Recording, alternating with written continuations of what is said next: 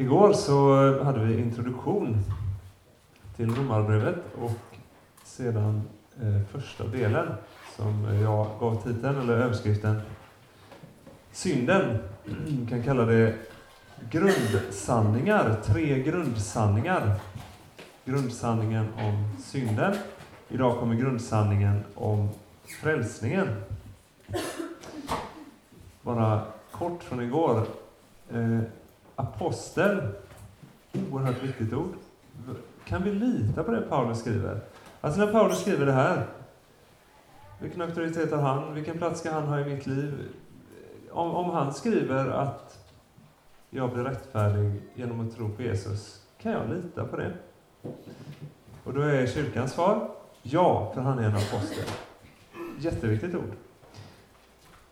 Sen eh, också, vilka är romarna som han skriver till? Är jag liksom inkluderad där? Tillhör jag de Guds älskade och Guds heliga som Paulus skriver till? Ja, det gör jag. Och Paulus kanske till och med tänkte det. Sa det förra året redan. Om Kolosserbrevet, för er som var med då, men jag säger det igen. Eh, Paulus hade inte haft någonting emot att vi läser Romarbrevet nu och tänker att det här är ord från Jesus till oss. Däremot hade han blivit förvånad. Han, hade inte, han förväntade sig inte att Jesus skulle vänta så länge med att komma tillbaka. Men han skulle inte haft något emot det, när nu Jesus har dröjt.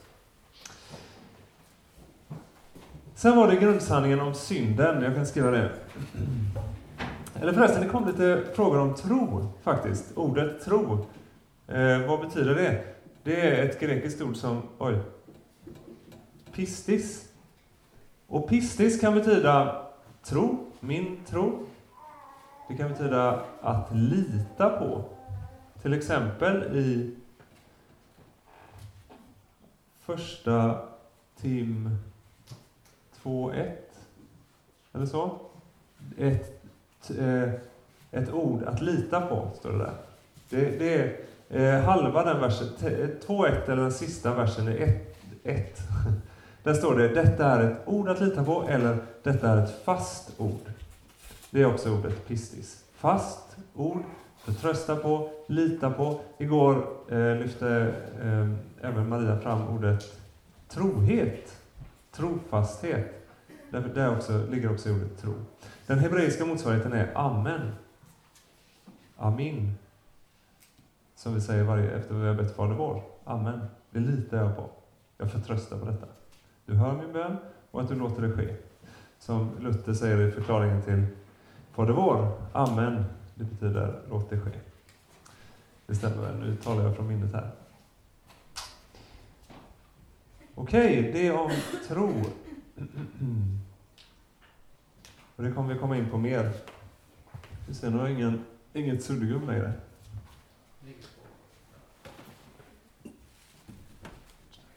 Ja, där. Eftersom det är ett sånt, sånt enormt centralt ord i, i Romarbrevet och hela Nya Testamentet och för vår tro, alltså vår kristna tro, så, så är, det, är det bra att samtala om, oj, samtala om och förstå vad ordet tro betyder. Men vad är den frälsande tron? Det är det sista jag vill bara återknyta från igår. Vad, vad, är den, vad är, vilken tro är det som frälser?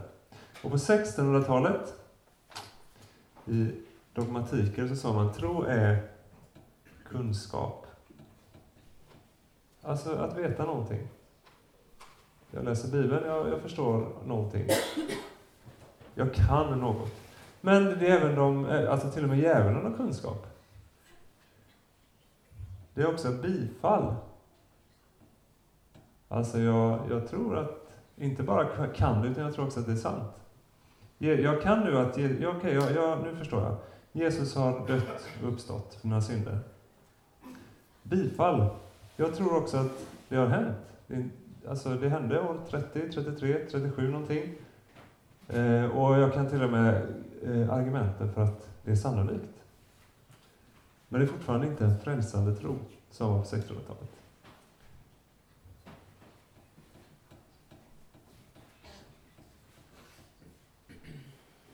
Förtröstan. Litar jag på? Lägger jag mitt liv till detta? Förstår jag? Eh, förstår jag det, ger det mitt bifall. Jag tror att det är sant. Jag förtröstar på det. Det gäller mig. Ja, det är om, eh, om tron. Kunskap, bifall, förtröstan. Då ska vi gå in på dagens grundsanningar. Eh, eller grundsanningen snarare, om ett, synden. Två, om frälsningen.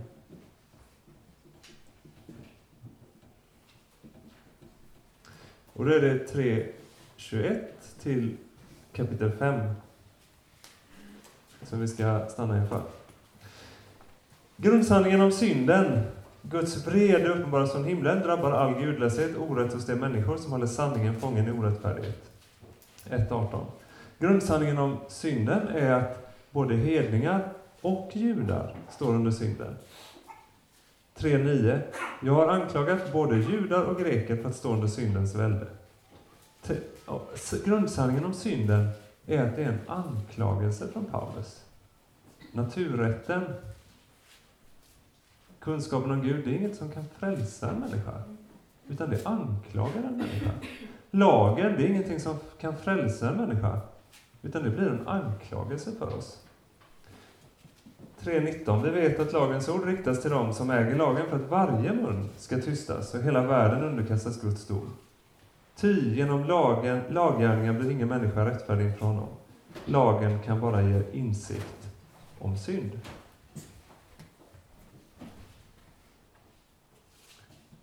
Då börjar nästa avsnitt. Nu. Det grekiska ordet låter som någonting min ettåriga dotter skulle kunna hitta på. Nynni. Ett vackert ord. Så börjar nästa avsnitt och där förstår vi nu börjar ett nytt avsnitt av Romarbrevet. Nynni det. Men nu har Gud uppenbarat en rättfärdighet som inte beror av lagen, men som lagen och profeterna har vittnat om. En rättfärdighet från Gud genom tron på Jesus Kristus för alla dem som tror. Här görs ingen åtskillnad. Alla har syndat och gått miste om härligheten från Gud och utan att ha förtjänat det blir de rättfärdiga av hans nåd eftersom han har friköpt dem genom Kristus Jesus. Gud har låtit hans blod bli ett försoningsoffer för dem som tror. Så vill han visa sin rättfärdighet, eftersom han förut hade lämnat synderna ostraffade under uppskovets tid. I vår egen tid vill han visa sin rättfärdighet, att han är rättfärdig och att han gör den rättfärdig som tror på Jesus. 3, 21-26 nu kommer först. Det är betonat. Och nu är Paulus tillbaka där han var i 1.17.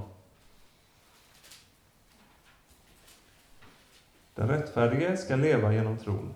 Den av tron rättfärdige ska leva. Nu är han tillbaka där. Efter den, liksom det steget tillbaka han har gjort för att förklara grundsanningen om synden. Den Grundsanningen om synden det är det mänskliga perspektivet, det hopplösa perspektivet, anklagelsen. Men nu kommer Guds perspektiv. Alla människor, alla hudfärger, klasser, raser, trosbekännelser, kulturer, judar, hedningar, omoraliska moralister, religiösa, icke-religiösa, är utan undantag syndiga. Skyldiga, oursäktliga och tystade inför Gud. Detta är inte Paulus sista ord. Men nu kommer det Paulus eh, vill komma till. Detta nu är inte bara kronologiskt. Alltså nu är ju en tidsangivelse, eller hur? Jag säger nu, och det är nu. Och det är, det är inte så att det är från år 33 till exempel. Bara, det är det också. För år 33, om vi säger som ett ungefär, dog och uppstod Jesus. Från det nu, när det hände, då har liksom världen förändrats. Då har en ny eh, möjlighet inträtt i världen. Men detta nu betyder också när jag upptäcker detta. Nu. Även fortfarande idag, så alla människor som lever före och efter Kristi födelse lever av födseln mellan Adam och Kristus. Före min omvändelse är jag, lever jag mellan, mellan Adam och Kristus. Och ställs inför Jesus, inför tron och frikännandet när jag möter honom. Så detta nu alltså är mellan Jesu kors och den yttersta dagen. Den yttersta dagen, vi pratade om det redan igår i 1.18, men det i Paulus, när vi läser Paulus och när vi läser hela Bibeln så är den, den yttersta dagen, den sista dagen, har en, det är en, en vibrerande verklighet för Paulus. Och vi, vi förstår nog inte Paulus utan att ha det med oss. Så utan att liksom ställa oss frågan, hur, hur blir det för mig på domens dag? Kommer jag att stå där med min, min egen, liksom, hur, hur jag har skött mig, med min egen rättfärdighet? Eller kommer jag att stå där iklädd Kristi rättfärdighet? Det var ordet nu.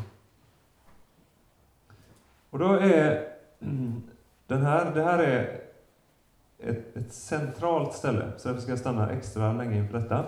21 till 26. Och då är det först vers 21 till 22. Gud uppenbarar sin rättfärdighet. Jag läser det igen. Men nu har Gud uppenbarat en rättfärdighet som inte beror av lagen, men som lagen och profeterna har vittnat om. En rättfärdighet från Gud genom tron på Jesus Kristus för alla dem som tror. Här görs ingen åtskillnad.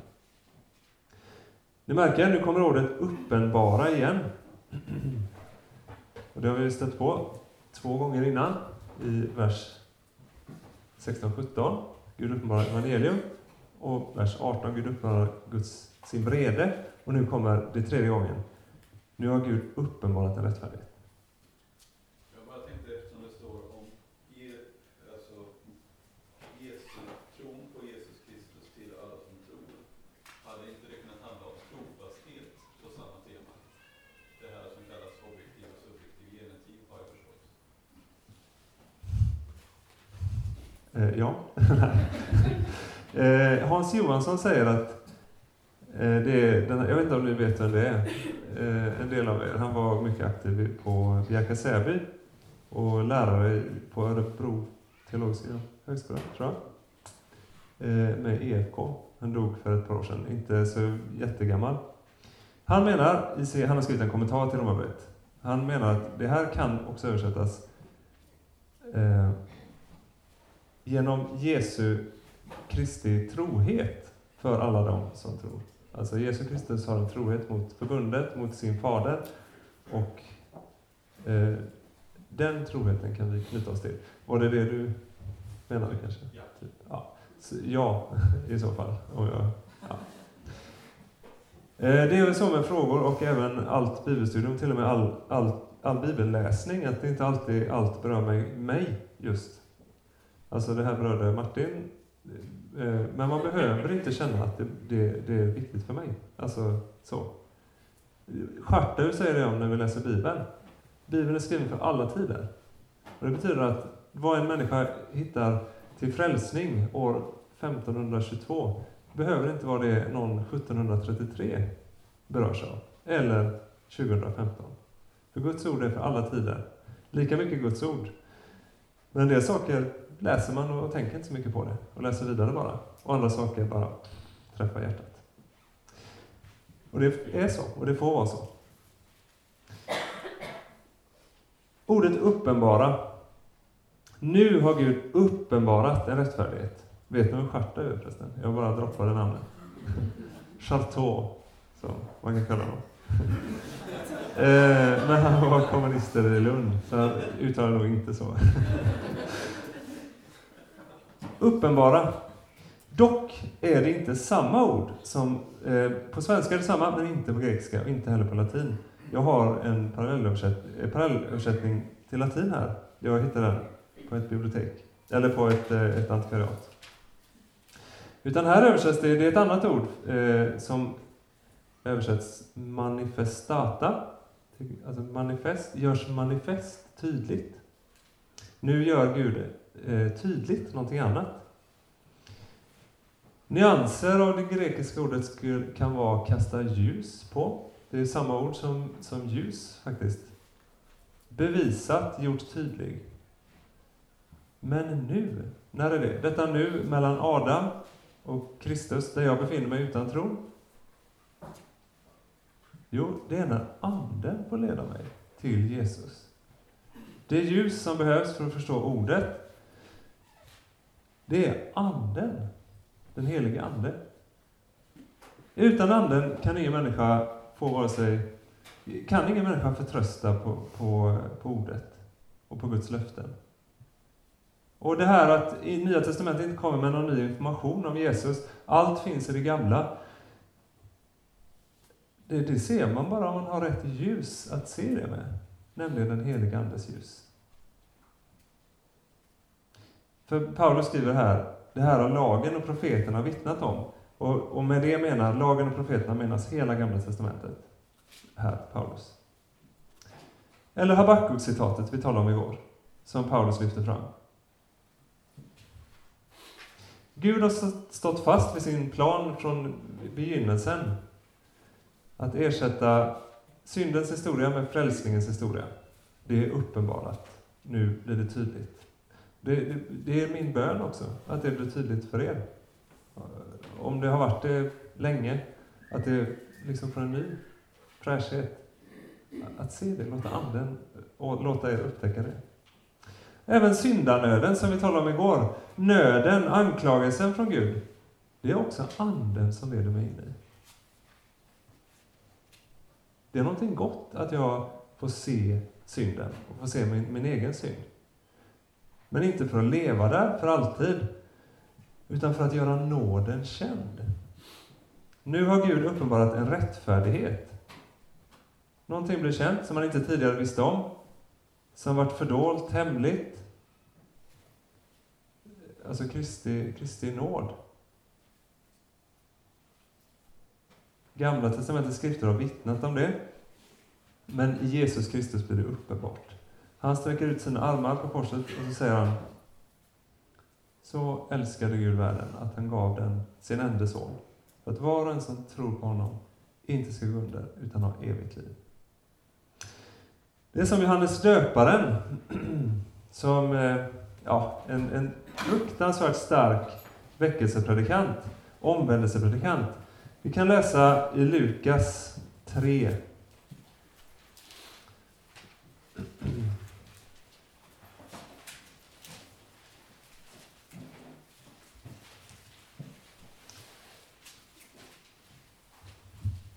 7. Lukas 3, vers 7. Folk kom ut. Johannes han står ute vid Jordanfloden, jordens lägsta plats under havsytan. Och så står han, predikar om omvändelse och döper till omvändelse. När folk kom ut i stora skaror för att döpas av honom sa han till dem, huggormsyngel, vem har sagt er att ni ska slippa undan den kommande vreden? Så fortsätter Paulus, eller fortsätter Johannes. Det är precis detta Paulus säger också. Guds vrede uppenbaras. Men så bläddrar man vidare och så läser man Johannes 1, 29. Samma situation, samma tid, samma man.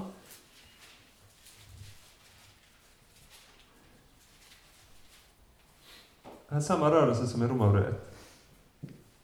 Guds vrede. Vem, vem har sagt att ni, ni ska slippa undan den kommande vreden, säger Johannes. Och så kommer, kommer Jesus. Och så lyfts Johannes välsignade finger.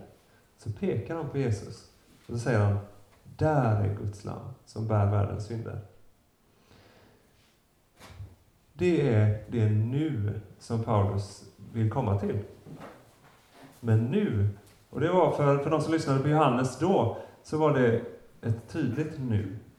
Där, där är Jesus. Han bär våra synder. Där är frälsningen. Se det, ta det till dig. Förtrösta på det.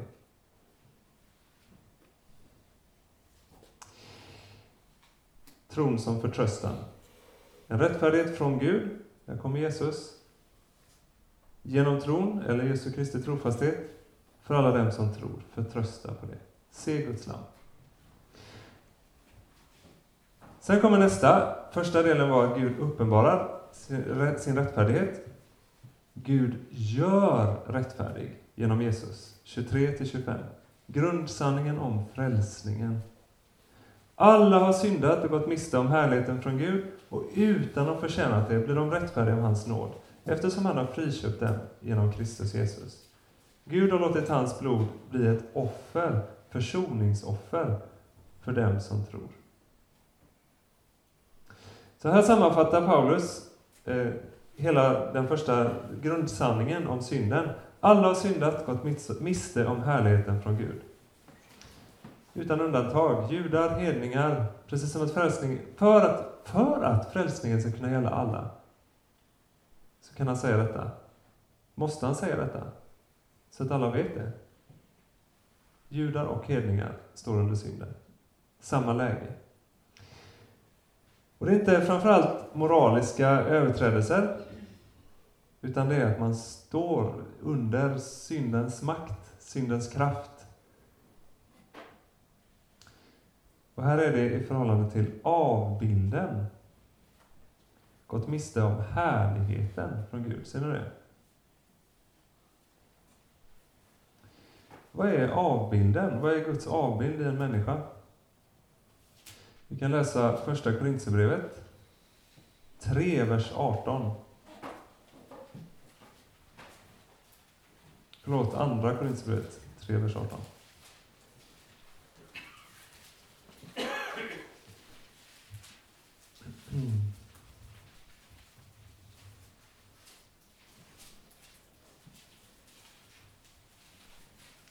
I Andra Korinthierbrevet 3, vers 18 så står det Alla vi som utan slöja för ansiktet, den här slöjan för ansiktet, det är, den så att säga försvinner när, när Anden upplyser mig om Kristus. Alla vi som utan slöja för ansiktet skådar Herrens härlighet förvandlas till en och samma avbild. Vi förhärligas av denna härlighet som kommer från Herren, Anden. Vi hoppar till 4.4, samma brev. Ty denna världens Gud har förblindat förståndet hos dem som inte tror, så att de inte ser ljuset från evangeliet om härligheten hos Kristus, Guds avbild.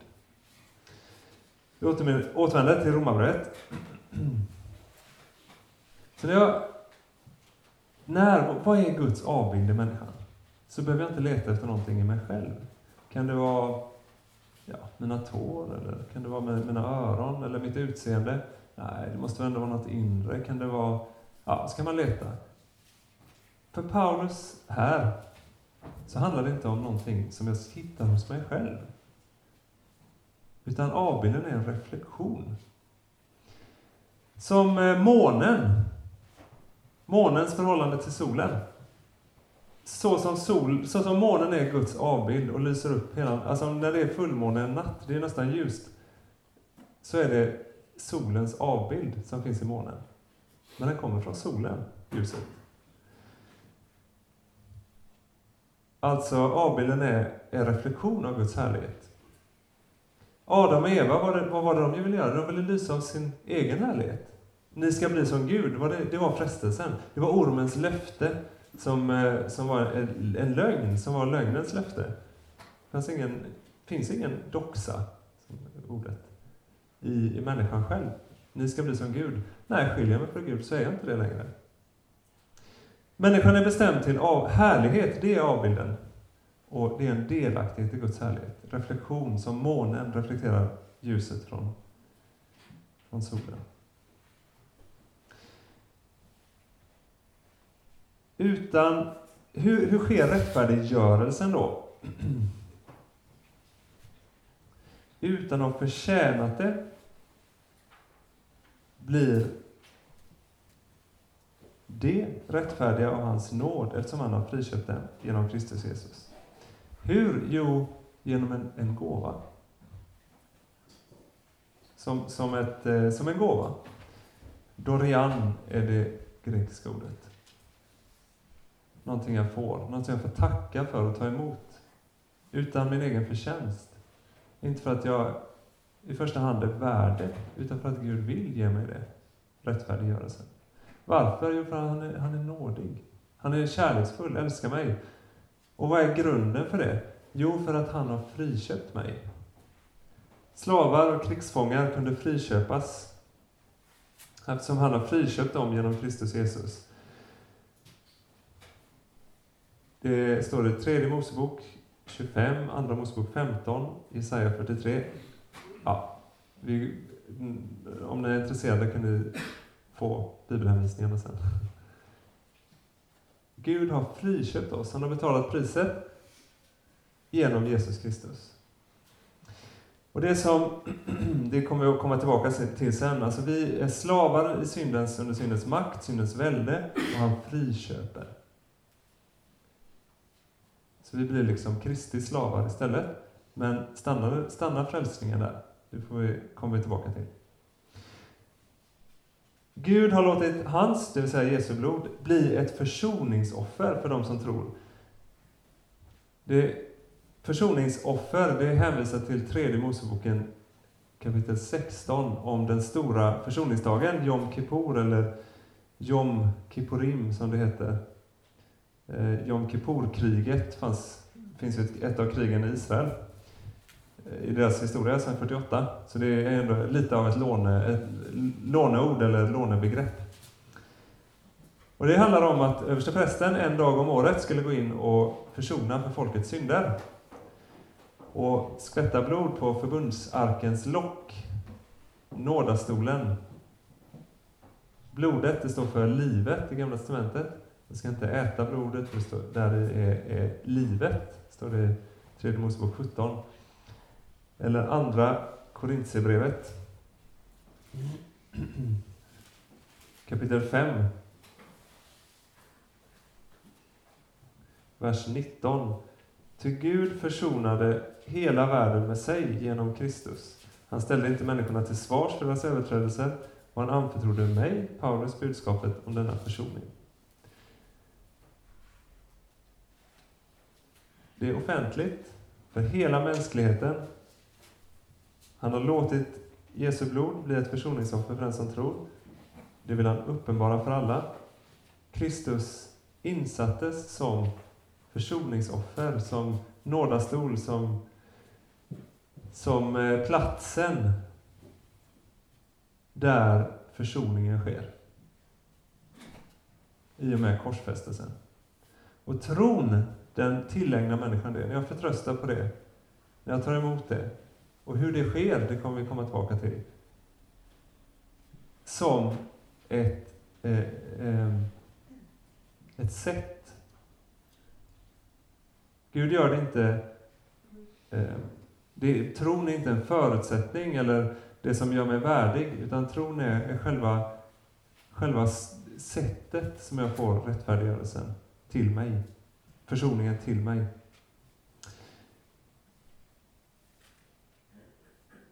Och anledningen till att vi har svårt att förstå det, det är för att det är någonting vi inte gör själva, kanske, möjligen. Utan det är Anden som gör det i oss. Jag sa det igår och säger det igen. Vi, vi kan inte tro av oss själva. Vi kan inte förstå av oss själva, men Anden kan skapa tron i våra hjärtan. Alltså den förtröstan som är tro. Och sen tredje, Gud gör rättfärdig rättfärdiggörelsen genom tron, genom Jesus ensam. Så ville han visa sin rättfärdighet eftersom han förut hade lämnat synderna ostraffade under uppskovets tid. I vår egen tid ville han visa sin rättfärdighet, att han är rättfärdig och att han gör den rättfärdig som tror på Jesus. Korset betyder att synden får sitt straff där Guds vrede får, så att säga, drabbar så som så, som den här stenen vi kastar upp, så, den måste trilla ner. Det drabbar Jesus på korset. Och det är Gud själv som tar det på sig. Gud försonade världen med sig. Och här står, det står, nu, vi talade också om det igår. Eh, är det så? Hur, hur, tydlig är Paulus egentligen med, med att Jesus är Gud? Alltså Jesus är Herre, Jesus är Gud. Ja, Paulus är tydlig på många ställen, men hur tydlig är han här i Romarbrevet? Och man kan säga att det här, hela det här resonemanget står och faller med att Jesus är Gud. Men det, det finns många fina, goda människor genom historien som har dött.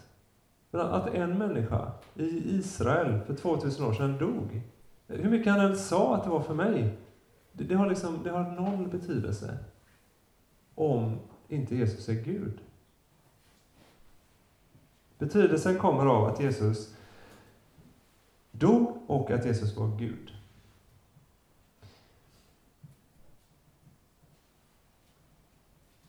Öyvind Andersen, som som sagt har skrivit världens bästa kommentar. Det som är så bra med honom är att han är befriande fri från all, all eh, så här, akademisk spetsfundighet. Han bara läser och så tillämpar han det eh, själavårdande på, på den som läser, på mig. Rättfärdiggörelsen betyder att Gud dömer oss som vi var Kristus, liksom han i sin tid dömde Kristus som han var i oss.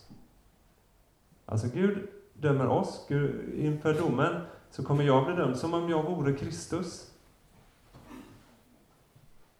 Men Kristus blev på korset dömd som om han vore jag.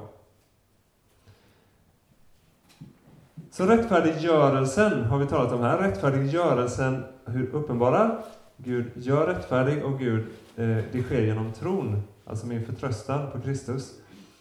Så är frågan, vem gör, alltså vem är det som gör rättfärdig? Är jag som, som tar mig i kragen, blir allt godare, allt bättre? Då blir jag allt mer rättfärdig, jag blir lite frommare, lite bättre människa, lite snyggare. Eller är det Jesus som gör något? Och Paulus svar är, rättfärdiggörelsen handlar om att Jesus gör det. Det är det befriande i Romarbrevet. Det befriande i grundsanningen om frälsningen. Omvändelsen, det handlar om överlåtelse.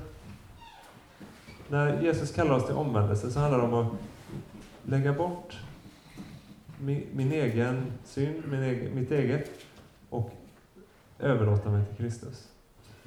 Då ska vi hoppa till eh, kapitel 4.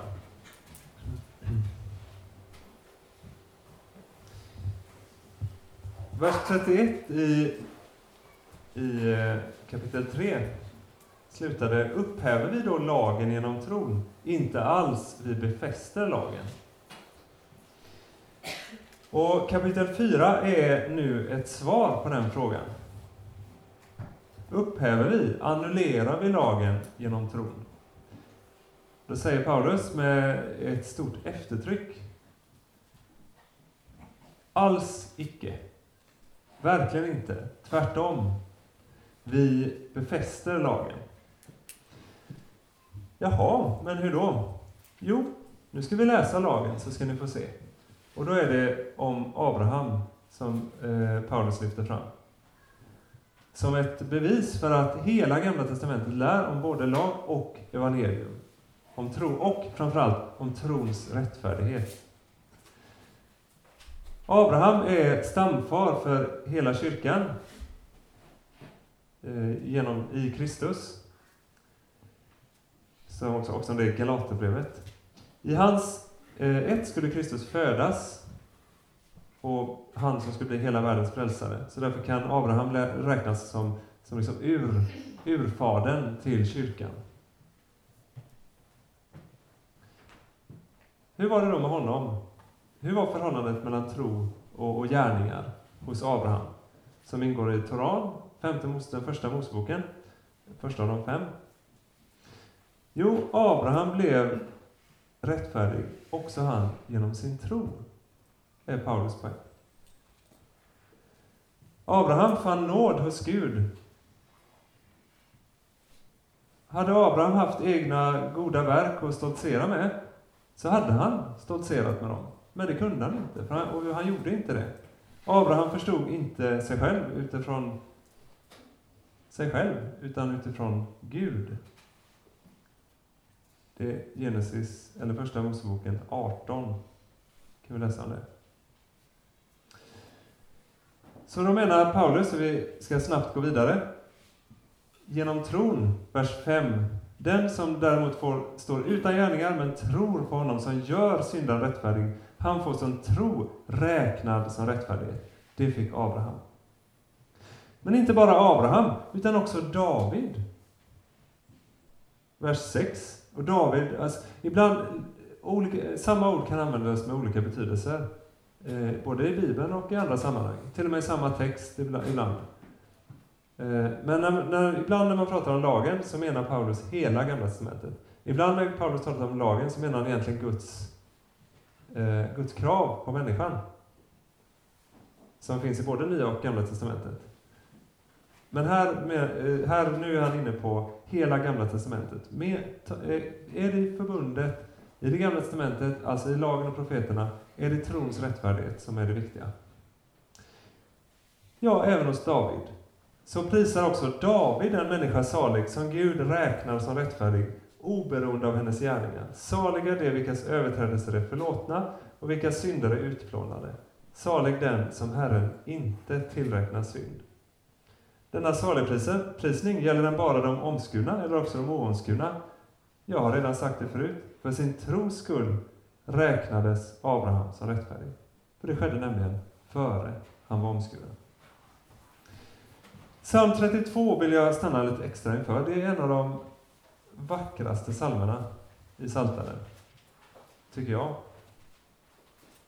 Saliga de vilkas överträdelser är förlåtna, de vilkas synder är utplånade. Människans historia är... Ja, slå gärna upp den. Eh, han citerar inte hela, men... Men... Eh, det, det, jag tror... Eh, han hade säkert hela i tankarna. Vers 3 har vi inte, har vi inte läst. Så länge jag teg tynade jag bort. Jag jämrade mig dagen lång. Dag och natt låg din hand tung på mig. Jag blev som en åker i sommarens torka. Men då kommer men nu har Gud uppenbarat en rättfärdighet som inte beror på lagändringar. Då erkände jag min synd för dig. Jag dolde inte min skuld. Jag sa, jag vill bekänna mina brott för Herren, och du förlät min synd och skuld. skuld. Därför ber dina trogna till dig i nödens tid. Människans historia är en förbannelsehistoria. Guds historia är en välsignelsehistoria. Människan har så att säga förverkligat sitt liv och kan bli en ny skapelse bara som, eller ha en framtid som ny skapelse. Och det erbjuder Jesus.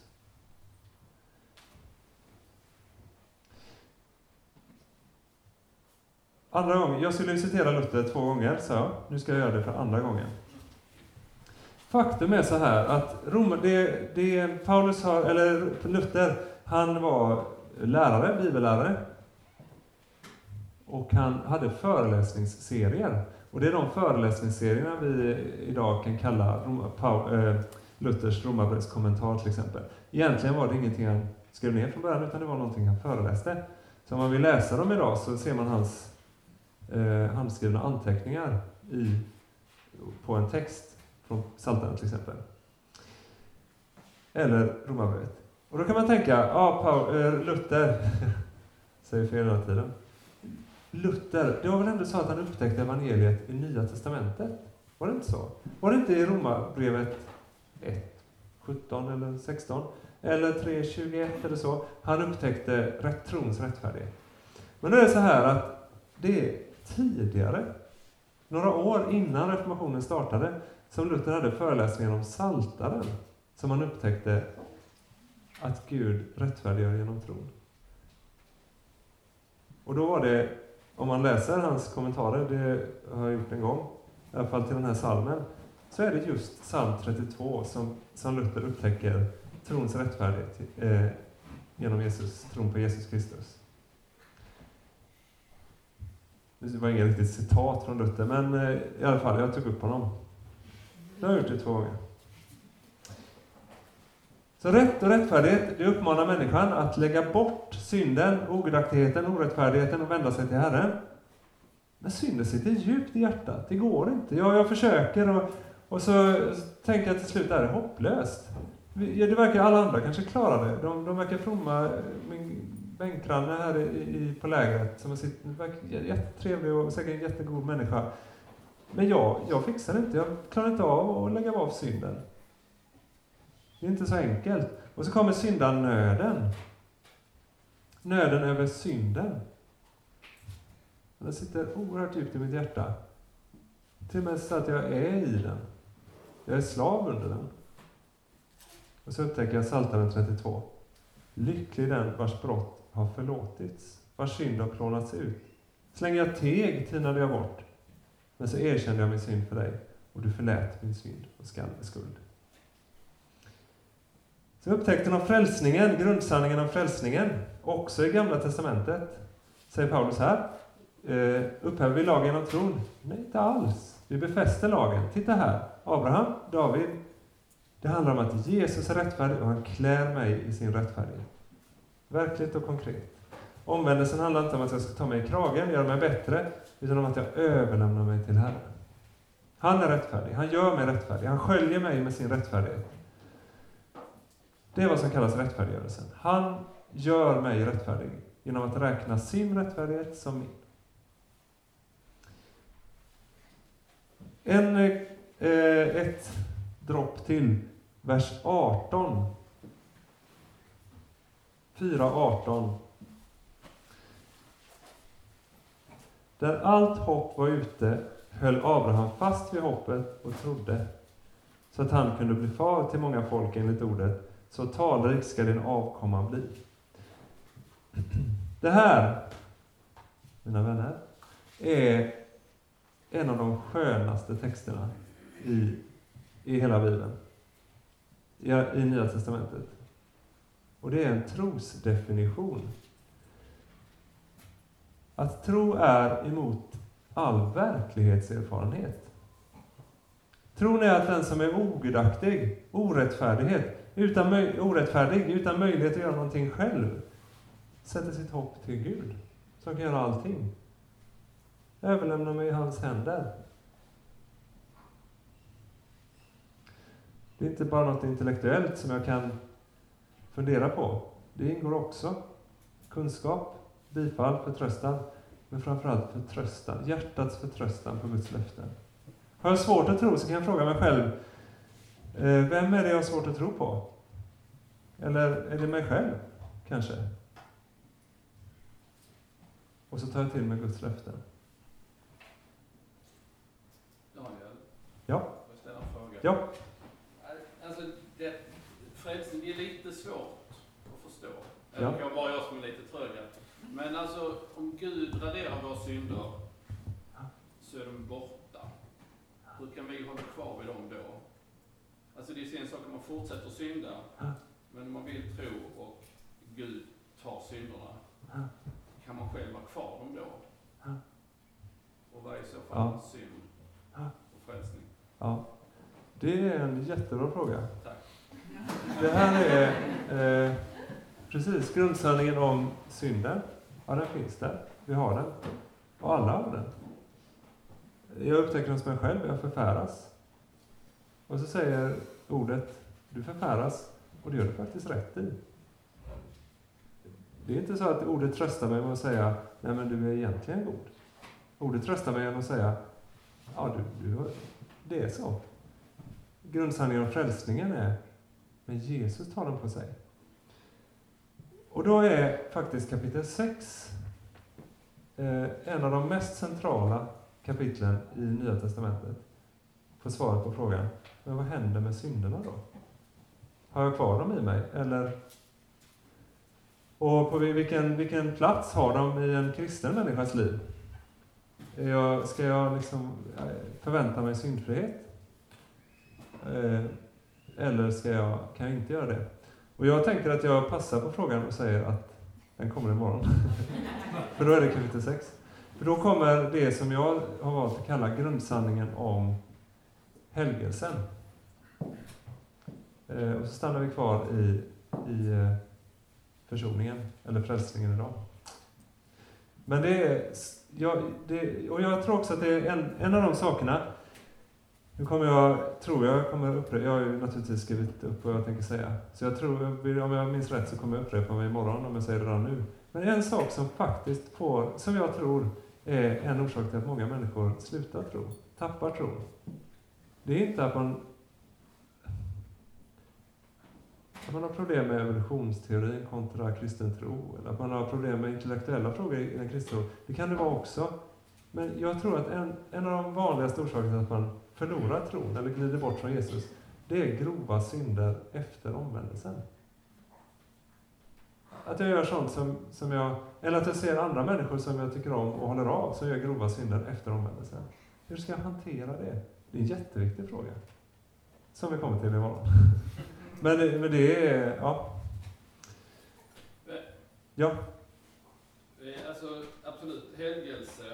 Men det är mer synder som man gör om man Ja. tänker arvssynd Ja.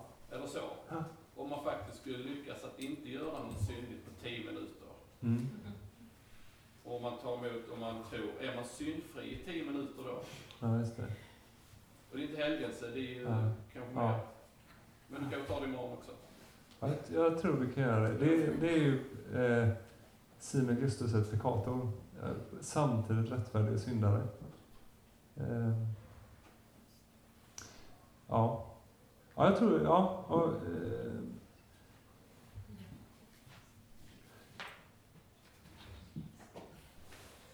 ska bara kolla vad jag egentligen har tänkt. Nej, ja, ja vi, vi sparar. Men det är jättebra. Be- Bevara frågan, för det är genom att ställa frågor till en text som man faktiskt eh, förstår någonting av texten. Istället ska vi stanna vid eh, 4.18 igen, men jag minns eh, din fråga. Eh, som jag också har planerat att ta upp den. Där allt hopp var ute höll Abraham fast vid hoppet och trodde. Alltså att tro på, tro, leva av Gud trots verklighetserfarenheten av mig själv, mina egna synder eh, och hur jag är. Så kan man säga så här. Jag är ett hopplöst fall. Alla andra människor kan tro, men det kan inte jag. Eh, alla andra människor har en härlig församling med, med härlig psalmsång och lovsång och bra predikningar och trevliga människor. Men inte jag. Alla andra människor har, eh, verkar inte ha så att sitta så djupt i. Eh, de har inte så svårt att tro, de, de, men, men inte jag. Jag är ett hopplöst fall. Vad svarar ordet på det? Jo, ordet svarar, eller ja, först, ja, du ska inte jämföra dig. Såklart. Man känner knappt sig själv och ännu mindre andra. Men vad, säger, vad svarar ordet mer? Jo, ordet svarar, ja, jag tar din fråga på allvar. Du är kanske ett hopplöst fall. Det kanske är så. Men om vi läser ordet så verkar det som att Gud har en förkärlek för hopplösa fall. Abraham, han var 99 år och hans fru var 89 år när de inte hade några barn och fick ett löfte om att om ett år så ska ni ha en son. Hopplö det kan vi kalla hopplöst fall. Eh, och så fick de Isak. Eller titta på Maria.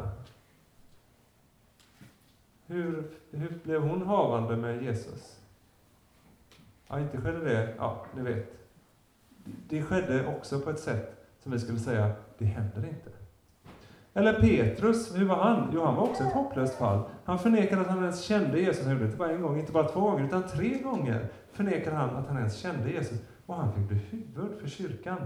Eller Paulus som, eller huvud, han fick bli ledare, ska jag säga, för kyrkan, den första kyrkan. Eller Paulus som var en förföljare.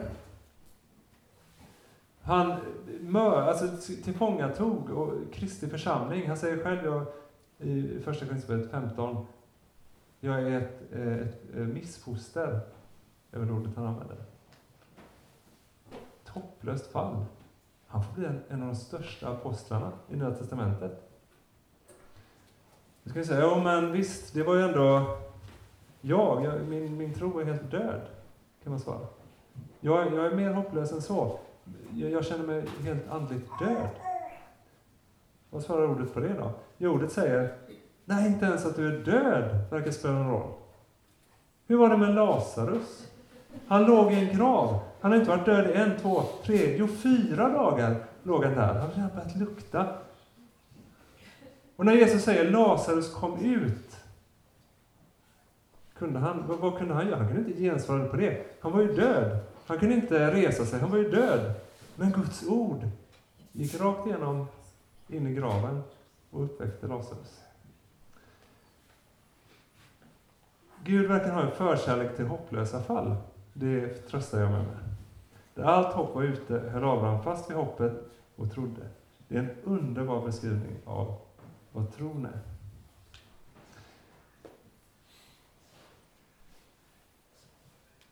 Abraham, David, så kommer vi fram till kapitel 5.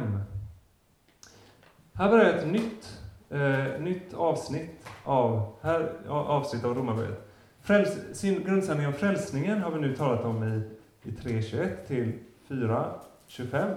Och så kommer egentligen ett nytt avsnitt i kapitel 5, men jag, jag behandlar det idag ändå. Det handlar om rättfärdiggörelsens resultat. Kapitel 5 handlar om vilken verkan har rättfärdiggörelsen, frälsningen, i en troende människas förhållande till Gud. Vad betyder det för evigheten? Vad betyder det nu? Och då kommer den andra delen av, eh, av eh, Habakuk-citatet. Den av tro rättfärdighet ska leva. Den av tro rättfärdighet ska leva. Nu har vi sett den, att rättfärdigheten kommer genom tro, har Paulus velat visa. Nu kommer andra, andra halvan av citatet. Ska leva. Då vi nu har gjorts rättfärdiga genom tro har vi frid med Gud genom Herre Kristus, Jesus, Jesus Kristus. Jag kan läsa 1-11. Då vi nu har gjorts rättfärdiga genom tro har vi frid med Gud genom vår Herre Jesus Kristus.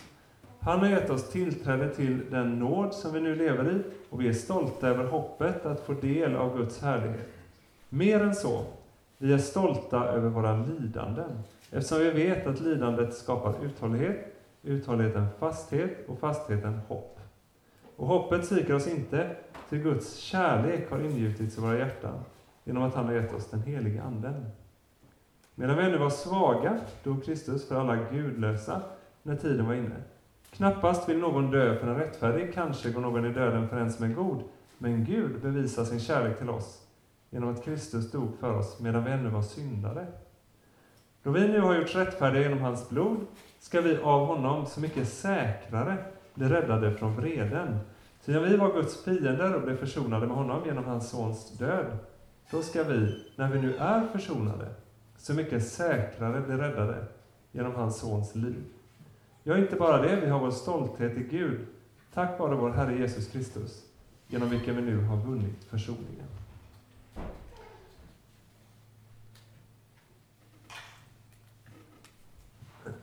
Sex stycken saker. Jag ska faktiskt inte fråga er om det känns som att ni börjar bli trötta. Eller så. Utan nu har vi en kvart. Och så ska jag eh, ge er sex saker som vi får som, som ett resultat av rättfärdiggörelsen. Och det här kommer in på, nu kommer vi ändå in eh, på frågan, vad, vad händer med, med synden och rättfärdigheten på, på ett konkret plan? Alltså kärlekshandlingarna och de härtighetsgärningarna i, hos en kristen människa. Vi kommer in på det lite grann nu, kapitel 5, och så blir det mer imorgon. 1. Vad innebär rättfärdiggörelsen genom tron? Jo, frid.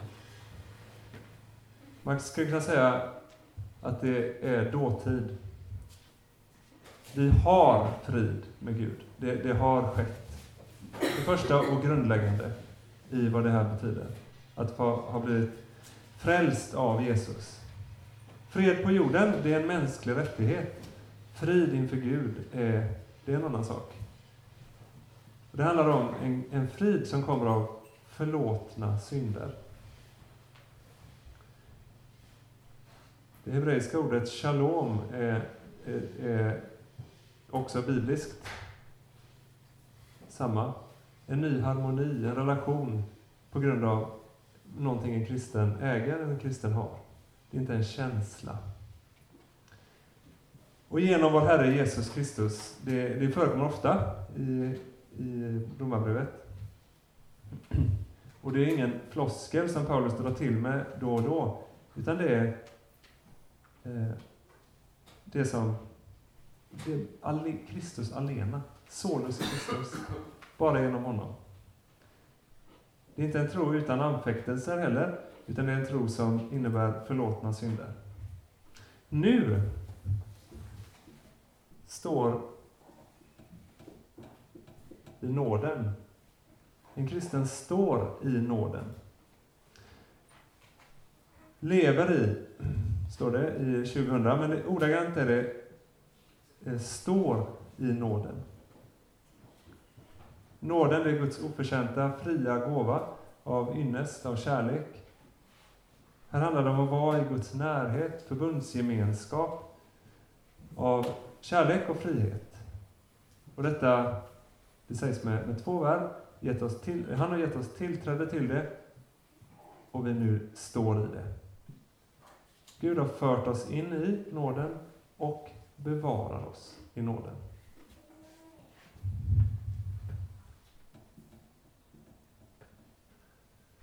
Framtid. Vi är stolta över hoppet. Att Paulus talar om hopp, det är inte något osäkert han talar om, som att vi hoppas... Vad kan man hoppas? Att man kom, sol, man kan hoppas på sol, och det, det kan ändå vara relativt osäkert. Sommaren är årets bästa dag, var det någon som sa. Så är det inte, det är flera dagar. Eh, utan när Paulus talar om hopp, så är det en glädjefull förväntan. En, man kan, förglädje är ett roligt ord som inte ens finns. Alltså en glädje som, som handlar om att förvänta det som kommer. Och hoppet här är en sån förglädje som förtröstar på Guds löften och handlar om Jesu återkomst, framtiden. Vi ser fram emot att få del av Guds härlighet, som det står. Hoppet att få del av Guds härlighet. Eh, det fjärde, det här är då vi har ställt sig fri, eller vi har fått frid genom förlåtna synder. En kristen står nu i nåden och framtiden äger hoppet. Stolthet över lidanden. Ja, stolthet över lidandet.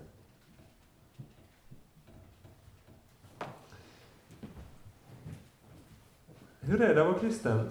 Blir det enklare? Ja, livet kanske inte blir enklare. Eh,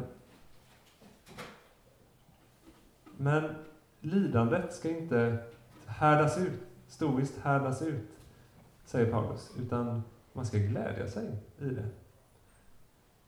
Inte masochistiskt sådär, eh, sjukligt njuta av smärtan, utan för att en kristen ser målet, bortom lidanden. Lidande betyder naturligtvis eh, motstånd jag kan möta för att jag är kristen.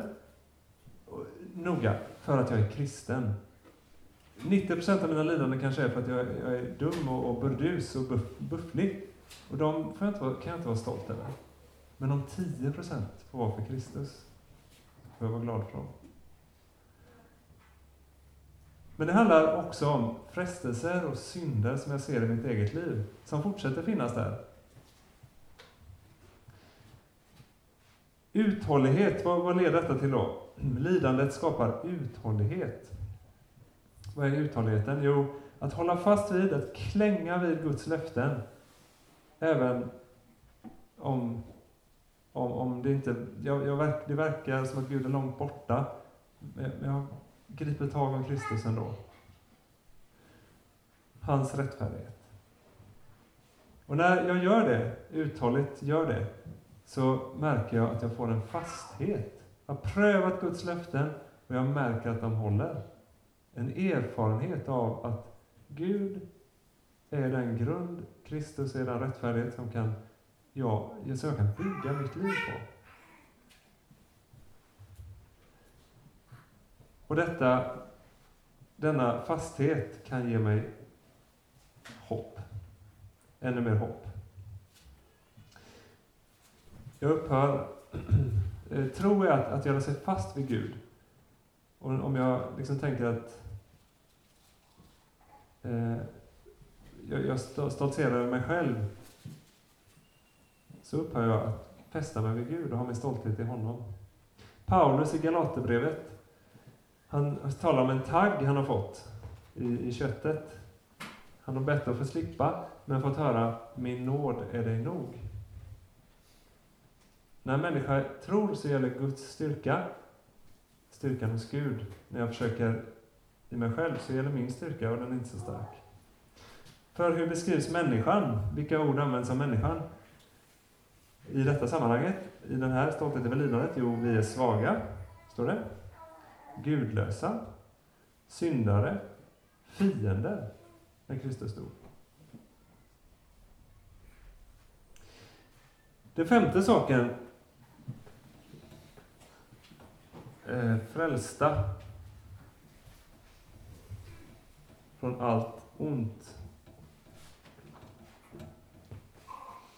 Vi ska bli frälsta från allt ont. Och nu vänder sig Paulus framåt mot domens dag. Vi är frälsta nu, men vi kommer att, alltså än, nu men ännu inte. Det finns eh, en, en himmelsk härlighet där vi liksom ska få en fullkomlig befrielse. Och vad säger vers 10? Jo, vi ska bli räddade genom hans sons liv. Genom hans sons liv. Mycket viktigt ställe. Jätteviktigt ställe. För en del människor, kristna, ett livsavgörande ställe. Vi ska mycket, mycket säkrare bli räddade genom hans sons liv. Och det handlar om den uppståndne, förhärligade Kristus som nu sitter i himlen och ber för oss. Här säger Öyvind Andersen, nu ska jag läsa ett ganska långt citat. Detta för oss in i en av de mest grundläggande sanningarna i det Nya Testamentet när det gäller våra liv som kristna efter att vi är omvända. Vi som tror på Jesus kommer till att nå frälsningen in i det fullkomliga Guds rike eftersom Jesus lever för oss i himlen. Vid sidan av ordet om den fullkomliga försoningen är det inte någonting som kan hjälpa en kristen mer än denna sanning. Det kristna livet lever du inte ensam. Den uppståndne, förhärligade Herren, Jesus, lever för dig i himlen genom hans sons liv. Eller den psalm som är, är citerad här. Himmelske Fader, var när mig, all kraft utav dig är ett lån. Om du inte lyfter och bär mig, var tar jag vingar ifrån? Ja, nästa vers, det här handlar om Fadern, nästa vers handlar om, om Sonen. Och Jesus, den frid som vi alla begär blott finns hos dig. Vi famlar i mörker, vi famlar och falla, om så snart du ej lyser vår stig. Min tro, så kan det vara som kristen, min tro är en flämtande gnista. Din tro segrade än i det sista. O Herre, så tror du för mig. Jesus har dött och uppstått för, för dig. I himlen ber han för dig och har dig på sitt hjärta. O Herre, tror du för mig. Räddad genom hans sons liv. Vilken sång var det? 272. Vi, eh, jag hade tänkt att vi skulle sjunga den avslut, men det hinner vi inte. Eller, jo, det var den vi hade tänkt. Ja. Men det är ja, fantastisk psalm. De tre sista verserna, ja, det är kanske min favoritpsalm i. Det ändrar sig ibland. Eh, stolthet i Gud. En kristen har stolthet i Gud. Det är det sista. Ordagrant så står det här precis samma som i 2.17, där Paulus anklagar judarna för att ha stolthet i Gud. Nu säger Paulus samma sak. Vad är skillnaden? Jo, skillnaden är, som precis för en kristen kan bli, Att ha en exkluderande stolthet över Gud, jag är inne, du är ute. Och det är ganska skönt, för du är inte så bra som jag. Nej, en kristen vet, allt beror på Jesus. Alla människor har lika lite eh, värdighet till Gud, eller rätt till att äga försoningen. Men genom Jesus kärlek kan vi bli frälsta, alla. Det betyder jubel och glädje i Gud. Vi har vår stolthet i Gud. Det är motsatsen till att stoltsera över något jag, jag äger som, som på något sätt ingen annan får ta del av, för det är mitt. En människa är alltid stolt över något, antingen sig själv eller det liksom ingår i vårt, vårt väsen som kristna. Annars skulle vi säga att det, det är en sjuklig, sjuklighet, depression eller så. Eh, jag kan vara stolt över mina prestationer eller min religiositet eller präktighet eller engagemang eller sådär. En kristen säger, jag har min stolthet i Gud, i Jesus. De här sex sakerna från 5, 1-11 äger en kristen. Sen kommer Paulus med kontrasten mellan Adam och den andra Adam, Kristus eh, och Adam. Det är ingenting, eh, det hinner vi inte, det hade jag heller inte tänkt att vi skulle hinna. Men det finns en likhet och det finns skillnader. Likheten är att det Adam gjorde gäller alla människor. Det Kristus gjorde gäller också alla människor. Skillnaden, den avgörande skillnaden, tänker jag. Det Adam gjorde för oss in i syndens makt och kraft. Men Jesu kraft till frälsning är oändligt mycket större. All kraft utav dig är ett lån. Den kraften som är till frälsning är oändligt mycket starkare än den som är till synd och död. Japp, då har vi fixat grundsanningarna till frälsningen. Och då finns det läge, tror jag, att eh, till exempel diskutera frågan. Eh, hur hanterar jag synden efter omvändelsen? För det blir någonting vi återkommer till imorgon. Det här med, kan, är det abstrakt för mig? Jesus dog för mig i, en gång för 2000 år sedan. Hur, upplever jag det som ett nu? Hur tar jag det till mig? Det var två frågor. Räcker det som frågor inför frågor? Ni som vill. Och man behöver ju ofta eh, ta hand om barn i den här tiden. Har jag lärt mig från förra året och i år.